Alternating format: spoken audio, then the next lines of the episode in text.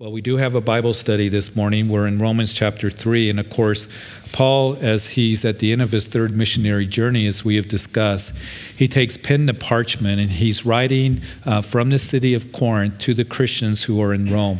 He had never been to Rome. He desired to go to Rome. And he said, I'm, um, I'm ready to come to you to preach the gospel. I've been hindered at this time from coming.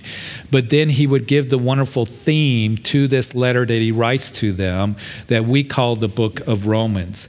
And as he's writing to them, the theme, of course, in verses 16 and 17 of chapter 1 For I'm not ashamed of the gospel of Christ, for it is the power of God to salvation for everyone who believes, for the Jew first and also for the Greek. For in it is the righteousness of God is revealed through from faith to faith as it is written, the just shall live by faith. And then in the next verse, if you've been with us in our study or perhaps read the book of Romans yourself, that Paul begins to tell us the need for the gospel, every single person, that God is going to judge sin, that the wrath of God will come against all ungodliness and all unrighteousness. And then in chapter one, he writes about the one that we might look at that is immoral, the one who is unrighteous. Uh, he, he writes how uh, the unrighteousness of man in chapter 1 suppresses the truth and, and creation around this testifies to everyone that there is a wonderful creator and no one is without excuse. We also know that as man comes along, begins to suppress the truth of God, that what happens is in this moral decline, spiritual decline, that man begins to make God in his own image, changing the glory of the incorruptible God into an image made like corruptible man, involved involved in, in defining who God is by their own reasoning, beginning to, to be involved in idol worship, which then, as you begin to worship God in your own way, in your own reasoning, uh, idol worship, it leads to, as we see, all kinds of unrighteousness. It leads to great moral depravity and immorality in chapter one. So we looked at that very carefully, and I would encourage you to to to you know pick up that study or to download it if you haven't, because it's very important for us to understand what it is that Paul is saying. He is establishing the fact that we need the gospel of Christ. And then over the last couple of weeks, as we've been in chapter two, to the one who may say, yeah, those immoral people of chapter one, those sinners, those idolaters, you know, they are, are ones that deserve the wrath of God. But then Paul comes right back in chapter two and he says, But you who think that you are righteous, to the self righteous moralist, you are guilty as well. You might recall that as Paul is explaining that in chapter 2, I think it's very well illustrated what we see in Luke's gospel in chapter 7. And in Luke chapter 7, we read that, that story of, of Jesus being invited by a Pharisee, his name was Simon, to come to the Pharisee's house to have dinner. And remember that the Pharisees in Jesus' day, they were very proud, they were very arrogant, they boasted in their righteousness, they boasted in keeping the law, and, and uh, they were ones that, that loved to externally show people how righteous they were. And I believe that Simon, as you read that story of inviting Jesus, he did not invite Jesus to try to get to know Jesus or to be warm to Jesus, but he would have guests that were there. We know that from the text. There are other religious leaders, no doubt, and dignitaries, and they're watching Jesus. They're wanting to find a reason uh, to accuse him or come against him. And as Jesus would accept the invitation to Simon's house, that during the dinner, all of a sudden, it gets interrupted by this woman who comes in and she falls at the feet of Jesus. And I'm sure that when she did that, there was a gasp in the room. And as she is there worshiping him, and everyone's looking upon this woman who was known in the community as a notorious sinner. And of course, Luke putting that terminology in there that she was probably a harlot that was well known in the area. But she's worshiping Jesus, she's weeping, she's crying and she's washing his feet with her tears and drying them with her hair. And Simon, it tells us, was thinking if Jesus, if this man were really a prophet, if he knew what kind of woman was touching him. And Jesus, perceiving that, would turn to Simon and say, Simon, I got something to say to you that when I came to your house, you didn't provide any water for me to have my feet washed. You didn't have any oil to anoint my head. You, you didn't greet me with a kiss. And you see, 2,000 years ago, hospitality was very, very important. In other words, Jesus was saying, You're a rude host, Simon. You didn't greet me in that way. But this woman, this precious woman, has not ceased to weep and worship me and to wash my feet with their tears and dry them with their hair. And then he would turn to the woman and he would address her, and she would look into the eyes of God Himself. And he said, Your sins, which are many, are forgiven. Your faith has saved you, and go in peace. And I think it's a good illustration of what is leading us into what we are told here in the book of Romans that here is Simon, uh, full of pride and arrogance, and I'm religious. And, and he says to the Simons of the world, to the Pharisees of the world, you too are guilty. You are guilty before God. And as he's indicting all of mankind, Paul is inspired by the Spirit of God. He says, not only is the one that is considered to be uh, a heathen, unrighteous, immoral in chapter one, and, and you're saying that they deserve the wrath of God, that's obvious. But wait, so is the one that you see yourself as being self righteous. And know this that God, who sees all things, He is the one who knows what is in the heart of a man. And He will judge according to truth. And don't think that you will escape the judgment of God. And He will render to each one according to his deeds. And if you want to be judged, according to your deeds, if you want to be one that stands before God and say that I deserve eternal life, and you see every single one of us, we know people that they seem to have confidence or they believe and they're being deceived, that they'll be able to stand before God and say that I was a good person, I deserve eternal life. Paul says, okay, to the one who thinks that way, eternal life is for those who have perfectly done good, who have perfectly done righteous, who has perfectly kept the law. And if you have done that in everything that you have done, everything that you have said, every thought that you have thunk, you know, in everything, every second of your life, then you are righteous and you will be okay on that judgment day. The problem is, as we continue in chapter 3 here, and as Paul's been building this case, this indictment against mankind, is no one meets that standard. In other words, no one is perfect. And that's the standard in which you, in your own righteousness, will make it into heaven. And all of us are guilty, and that's why we need the gospel of Christ. You might recall another story. It's actually a parable that is told in Luke's gospel in chapter 18. And in this parable, I'll read it to you, verses 9 through 14. It's the parable of the Pharisee and the tax collector. Many of you are familiar with it. But Jesus, he spoke this parable to some who trusted in themselves and they, that they were righteous and despised others. He tells the parable two men went up to the temple to pray. One was a Pharisee, a religious leader, the other a tax collector.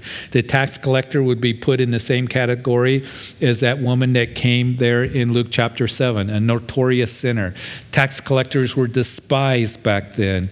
And the Pharisee stood and prayed thus with himself God, I thank you that I'm not like other men, extortioners, unjust, adulterers, or even as this tax collector for I fast twice a week. I give tithes of all that I possess. And the tax collector, standing afar off, would not so much as raise his eyes to heaven, but beat his breast, saying, God be merciful to me, a sinner. I tell you that that man, that is the tax collector, went down to his house justified rather than the other, that is the Pharisee. For everyone who exalts himself will be humbled, and he who humbles himself will be exalted. So Jesus tells of that parable that it was the tax collector who humbled himself, confessed that he was a sinner, and forgive me, Lord. He's the one that went away justified, not the one who was boasting in his righteousness. And as we move into chapter 3, that word justified is going to be explained to us in the doctrine of justification that will be introduced later in this chapter that we are justified, declared righteous before God, not in what we do and what we boast in, in our own righteousness, but in what He did on the cross of Calvary and being buried and rising from the grave. That it comes freely by grace through faith. But before we look at that, Paul continues in this section of Romans that tells us that the whole world is guilty before God. So, chapter 3 of Romans, verse 1. What advantage then has the Jew, or what is the, the profit of circumcision? So, what we're going to see here in the beginning of this chapter is that there are going to be those that perhaps are reading what Paul has written. Uh, they're hearing this, and so they may be skeptic. They may try to argue against what Paul is declaring. So, Paul is anticipating these questions, particularly that would come from the Jewish mind. What advantage then, or what is the profit of circumcision, they may ask. Um, listening to Paul's argument, and, and, you know, what good is it to being God's covenant people?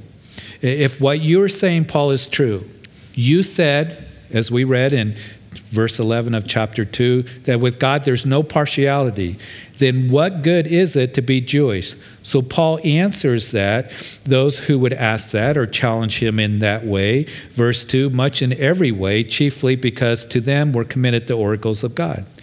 So the apostle simply states the advantage chiefly is this that to the Jews, they were given the oracles of God. In other words, they were given the word of God. Now, that's a tremendous advantage, isn't it? That is having the Word of God. And I hope and pray for every single one of us that we would never, never underestimate the value and the advantage of having the Word of God. We have truth given to us. We don't have to walk in deception. We don't have to walk in darkness. We don't have to walk after the world's lies. We have the Word of God, truth given to us, and we can walk in God's ways and in His truth and in His wisdom. And we do owe a great you know, amount of gratitude and thanks to those Jewish scribes that preserved the Word of God so carefully over the centuries. We know, for example, the Dead Sea Scrolls that we're going through Isaiah on Wednesday night, and as they found the Dead Sea Scrolls, they found a whole scroll of the book of Isaiah, all 66 chapters, absolutely an incredible find, written in Hebrew, dated 200 BC. 200 years before the birth of Jesus, which is interesting because in Isaiah there's prophecies concerning what? The birth and the life and the sufferings of the Messiah that come on the scene, Jesus Christ. And we have that whole scroll 200 years before Jesus came on the scene. Speaking of Messiah, speaking of Jesus that would come in his first coming. And, and so, as they translated it, it is the same as what's in your Bible. It hasn't changed.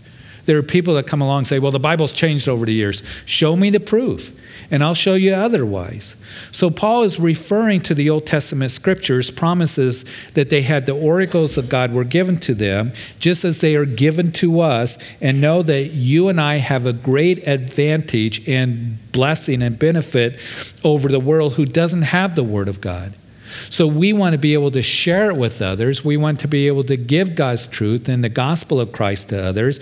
But he continues with those who are skeptic, those who may challenge what it is that he has presented so far that mankind is guilty. In verse 3, for what if some did not believe? Will their unbelief make the faithfulness of God without effect? Certainly not, verse 4. Indeed, let God be true, but every man a liar, as it is written, that you may be justified in your words and may overcome when you are judged.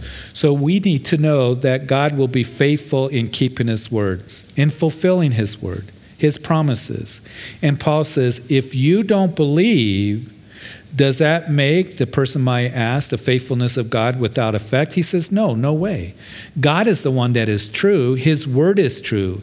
And if you are believing what the word declares to you, and if you are doing what the word instructs you to do, then you will see and you're going to discover that He is true and He is faithful. When Paul uses that term, certainly not. He's going to use it again in here in a few verses. He uses it a couple more times in this book, the book of Romans. It's very strong wording. It means no way, absolutely not. What he is saying, it is impossible for God to be unfaithful to his promises and to his word. This is a verse that you can show to those who question, who, who doubt, who debate God's faithfulness, and that His word is true. And we're being told that His word is true, that He is true, He cannot lie, that His ways are true, and He will be faithful to His word even if you do not believe. But I want to encourage you, those of us who do believe, please, please always remember that God's word and promises and precepts are true and he will be faithful to his word. He cannot lie. He does no evil and he is faithful to what his word declares because maybe just maybe there's somebody that here that you're saying I've read his promise. I've read his word and Lord, I don't know if it's true. I don't know if it's true for me. Or how's it going to work out? Because I want to go in my own way, my own understanding. Listen, His word is true to you. And as you stand on His promises and rest in His love, you will find that His word is true and you will be blessed and you will be benefited. But He's calling you to trust in Him. He cannot lie, He does no evil. His word is true for you. And I hope that we would keep in our hearts what David discovered, even as he writes at the end of his life in 2 Samuel chapter 22, verse 31 For as God, His way is perfect, the word of the Lord is proven. He is a shield to all those who trust in Him. So, Paul here quoting actually in verse 4 here, that he quotes from Psalm 51 when David came face to face with his sin with Bathsheba, and he prays for God's forgiveness, crying out for mercy. God is faithful, he will forgive, and when he judges, he is just and righteous. But the skeptic may respond, continuing to, to challenge what Paul has been saying. But if our unrighteousness demonstrates the righteousness of God, what shall we say? Is God unjust who inflicts wrath? I speak as a man. So the there would be those who would argue in what Paul is saying, those who would say, if my unrighteousness demonstrates God's righteousness, how can God judge me? My sin ultimately serves to bring him more glory. So Paul has taken that argument, and you know how people can be. They have a tendency to take the truth of God and begin to challenge that truth, begin to give these hypothetical questions and situations that we see here, coming up with their own reasoning, with their own intellect and understanding. Hey, Paul, you're writing that we're all sinners, and me being a sinner, I'm only proving that God's word is truth. So why would God take vengeance on me because I'm proving his truth? It's just uh, the dumb reasoning of man. And then in verse 6, certainly not, for then how will God judge the world? Is how Paul answers. If you're saying that unrighteousness should be rewarded, then how could God judge anyone? Your argument doesn't make sense. But then in verse 7, for if the truth of God has increased through my lie to his glory, why am I also still judged as a sinner? Why not say, let us do evil that good may come? And we are slanderously reported, uh, as verse 8 we read, and as some affirm that we say their condemnation is just. So there can be those, again, coming up with these, you know, questions. And what about the one who perhaps comes up with this real exciting and remarkable testimony and there's a lot of excitement and emotion in the testimony to try to turn people over to Christ, but the testimony's made up. There's no truth in the story. And it does happen once in a while. I remember when I was a young Christian that there was somebody is real popular, and and um, I remember listening to him. Love listening to this guy who was popular in the church. Even came to Colorado Springs and and went to to listen to him speak in a large gathering, thousands of people, and he had seemingly this powerful testimony how he came to Christ, and it was just like wow, this is amazing. And people did come to Christ through that testimony. But here's the thing they found out shortly after that that it was all made up. It, it was all a lie. they proved that he was exposed in that. So here is the question well, what about, you know, if the truth of God has increased through my lie, you know, for his glory? Am I still being judged as a sinner? It's still wrong. There, there are, you know, I heard a faith teacher on TV. I couldn't believe it. And, you know, he's got this large church and he's telling the people how he had this vision of God. He, he was taken, or vision of heaven, that is. He, w- he was taken to heaven. And the way he was describing it, it was like, really? And all these people are ooh and all. And I saw Abraham and he had this big golden chain and there are a lot of animals and, you know, um, Jesus and I went swimming in the river of life. And just, I'm thinking, you know, Paul, when he saw the vision of heaven, he saw things that he writes that were unspeakable. I can't even utter. It was so glorious. He couldn't repeat it.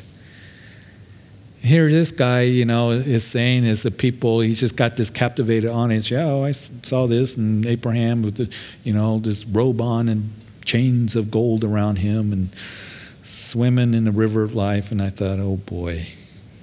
It stretched the glory and give God the glory mentality. So the scripture says that's not right. Others may say, let me do evil that good may come. So there's those who have testimonies that uh, we know that had a hard life. They, they were involved in sin and wickedness. They got saved, and that's a wonderful testimony. And you see, that's the wonderful thing about the gospel. The gospel has the power of God to save for everyone who believes. And maybe you're here. And maybe you've lived in a life where there's a lot of carnality and sin, that Jesus died for you. He loves you. And He's calling you to Himself, to turn to Him, to repent from your sins.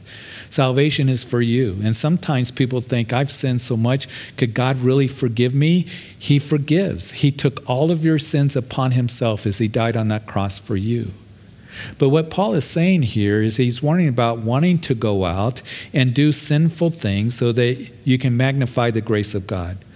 Don't think that I, the only way I can get a powerful testimony is I need to go out and do all kinds of bad things, drugs and drinking and immorality. Then I'll turn to God and then I'll have this wonderful testimony. Of course, that's the wrong kind of thinking. Or it could be that Paul is addressing the one who says, Well, Paul, you're preaching grace here, that it's not based on our salvation, what we do, it's based on what he did. So that means we just go out and live any way that we want. You know, we can go out and sin. And Paul will address that actually later in the book of Romans, as in chapter 6, he will say that should we continue in sin that grace abounds? He says, Certainly not. He uses that word again. Absolutely no way, because we're dead to that stuff. We're dead to sin. We walk now in the newness of life as we identify with Jesus Christ, as we put our faith and trust in Him. You see, living in grace doesn't mean you go out and live any way that you want, it means that you're free to live for Him. And all the sin and carnality you put away identified in baptism, he says, as you identify with Christ, you go under the water. All my sin and crud is buried with Christ. I come out of the waters and that new resurrected life and that newness of life. We will get to that when we get to chapter 6. We need to remember this that the best testimony that we can give anyone is the testimony what is God doing with your life today, in this season of your life? Are you following the Lord? And to remember that it is God's grace that brings about good and not the sin. And as we continue, verse 9, he says, What then? Are we better than they? Not at all, for we have previously charged both Jews and Greeks that they are all under sin.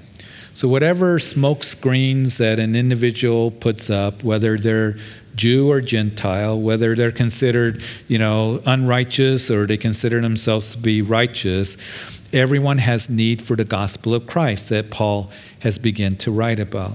The, the, the, the unrighteous there, the heathen indicted by creation, the Gentile by conscience, and the Hebrew by commandments. God speaks clearly to all people, creation outwardly, conscience inwardly, the commandments given through the Word of God. God speaks to every culture throughout every generation, leaving all without excuse.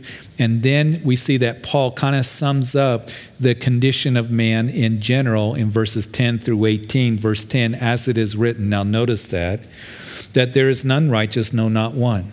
There is none who understands. There is none who seeks after God. They have all turned aside. They have together become unprofitable. There is none who does good, no, not one. Their throat is an open tomb. With their tongues they have practiced deceit. The poison of asp is under their lips, whose mouth is full of cursing and bitterness. Their feet are swift to shed blood. Destruction and misery are in their ways. In the way of peace they have not known. There is no fear of God before their eyes. So notice here, as it is written, and Paul says that there is none righteous, no, not one. Now that's pretty easy to understand, right? That no one means exactly that, no one that there is none that seek after God. All have turned aside. And of course, that word all literally means that in the original language. It means all, without exception.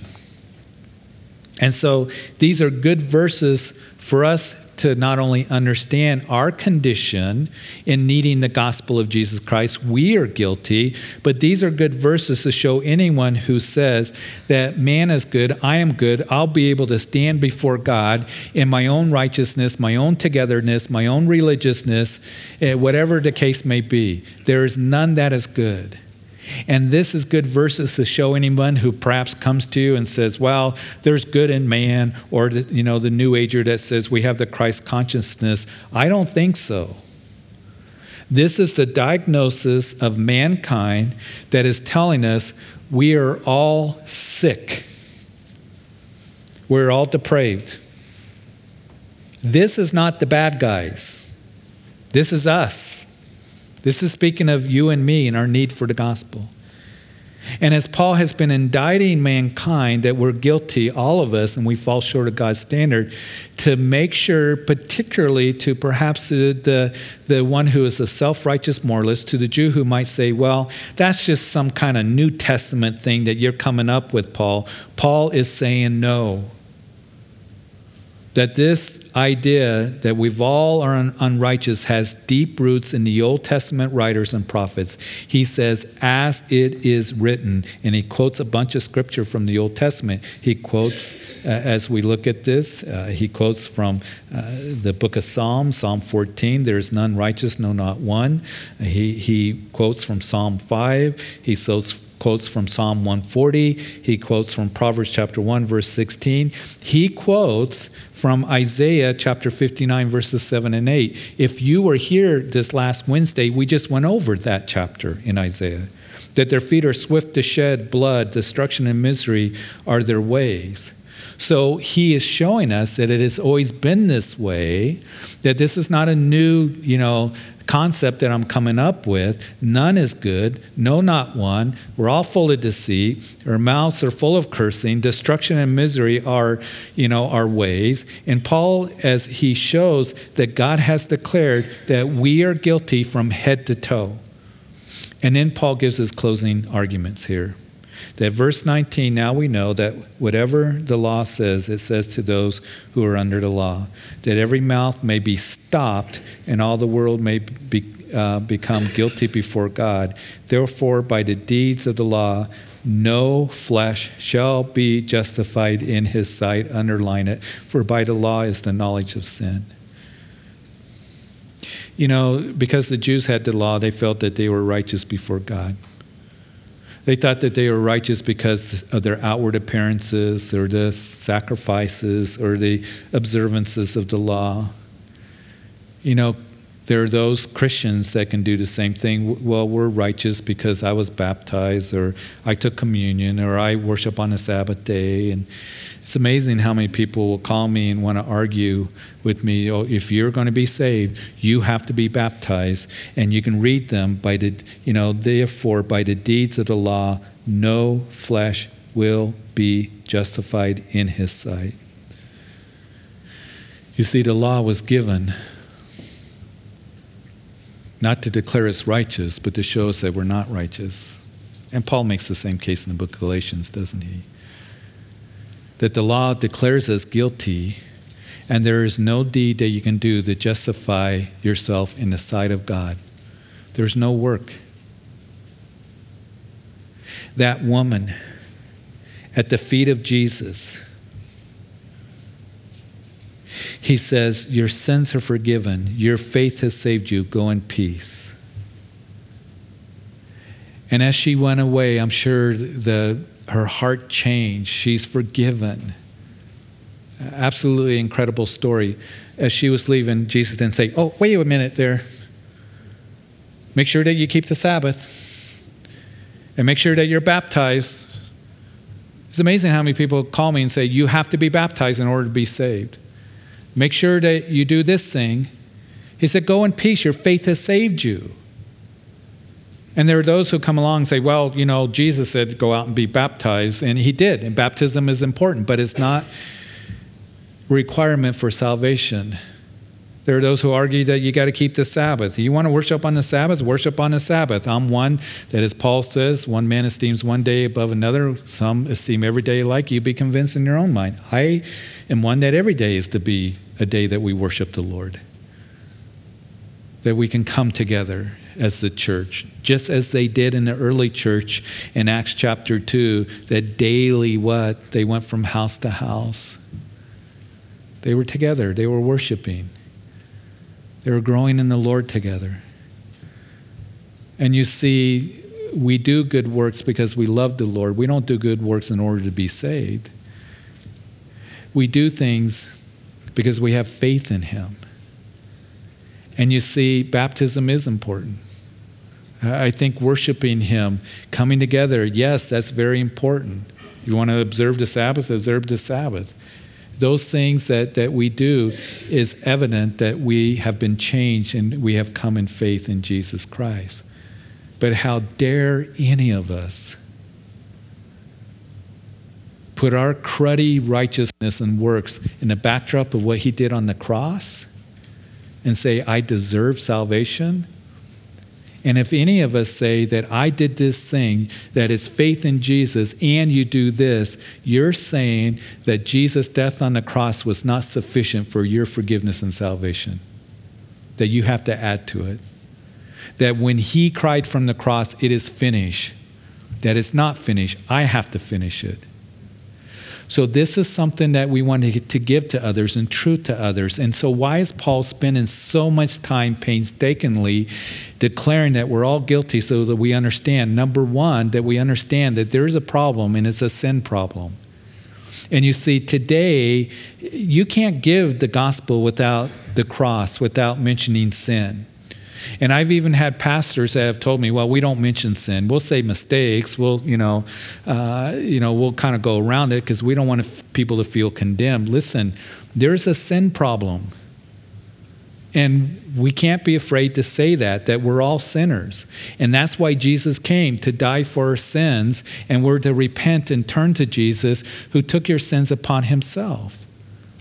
So, the good news, the gospel, there's bad news, and that is that we've fallen short. And that's what Paul has been explaining that we have need for this gospel of Christ, which is the power of God to save. So, first of all, that we understand that there's a sin problem, and Jesus, as we're going to see, the doctrine of justification came to take care of the sin problem, and that we are justified freely by his grace through faith. And then, second of all, so that we don't boast, that we will not be able to stand before the Lord and say, Lord, you know, I did pretty good down there, wasn't I? I did this and I did that and I did this. And you see, all we're going to be able to do is marvel at the incredible grace of our Lord who died for us. Believe in Him, faith in Him, justified freely. And you see, it does something. As we come in faith, it changes our hearts and then we get to live for Him. We want to live for Him because why? Because of our love for Him. Love will accomplish more than you ever do in your own efforts. And what I pray for us here at Calvary Chapel, that as we grow in the Word of God and grow in grace, is that, yeah, Lord, that I, I love you and I want to enjoy you and I want to know you and walk with you. He's called us to holiness, He's called us to walk with Him. But it's not that I got to, it's that I get to because I belong to Him.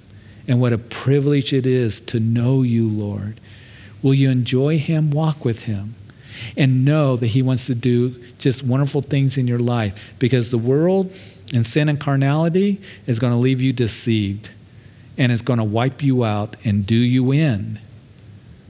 We get to walk with the Lord because He has saved us. And I pray that we would never lose this season of Thanksgiving, that thankfulness for what He has done for us, and just marveling at this so great a salvation that has been given to us freely by faith. So, Father, we thank you. We thank you for this section of Romans that, uh, Lord, uh, we know that you have written to us that we're all guilty, but you didn't leave us without any hope.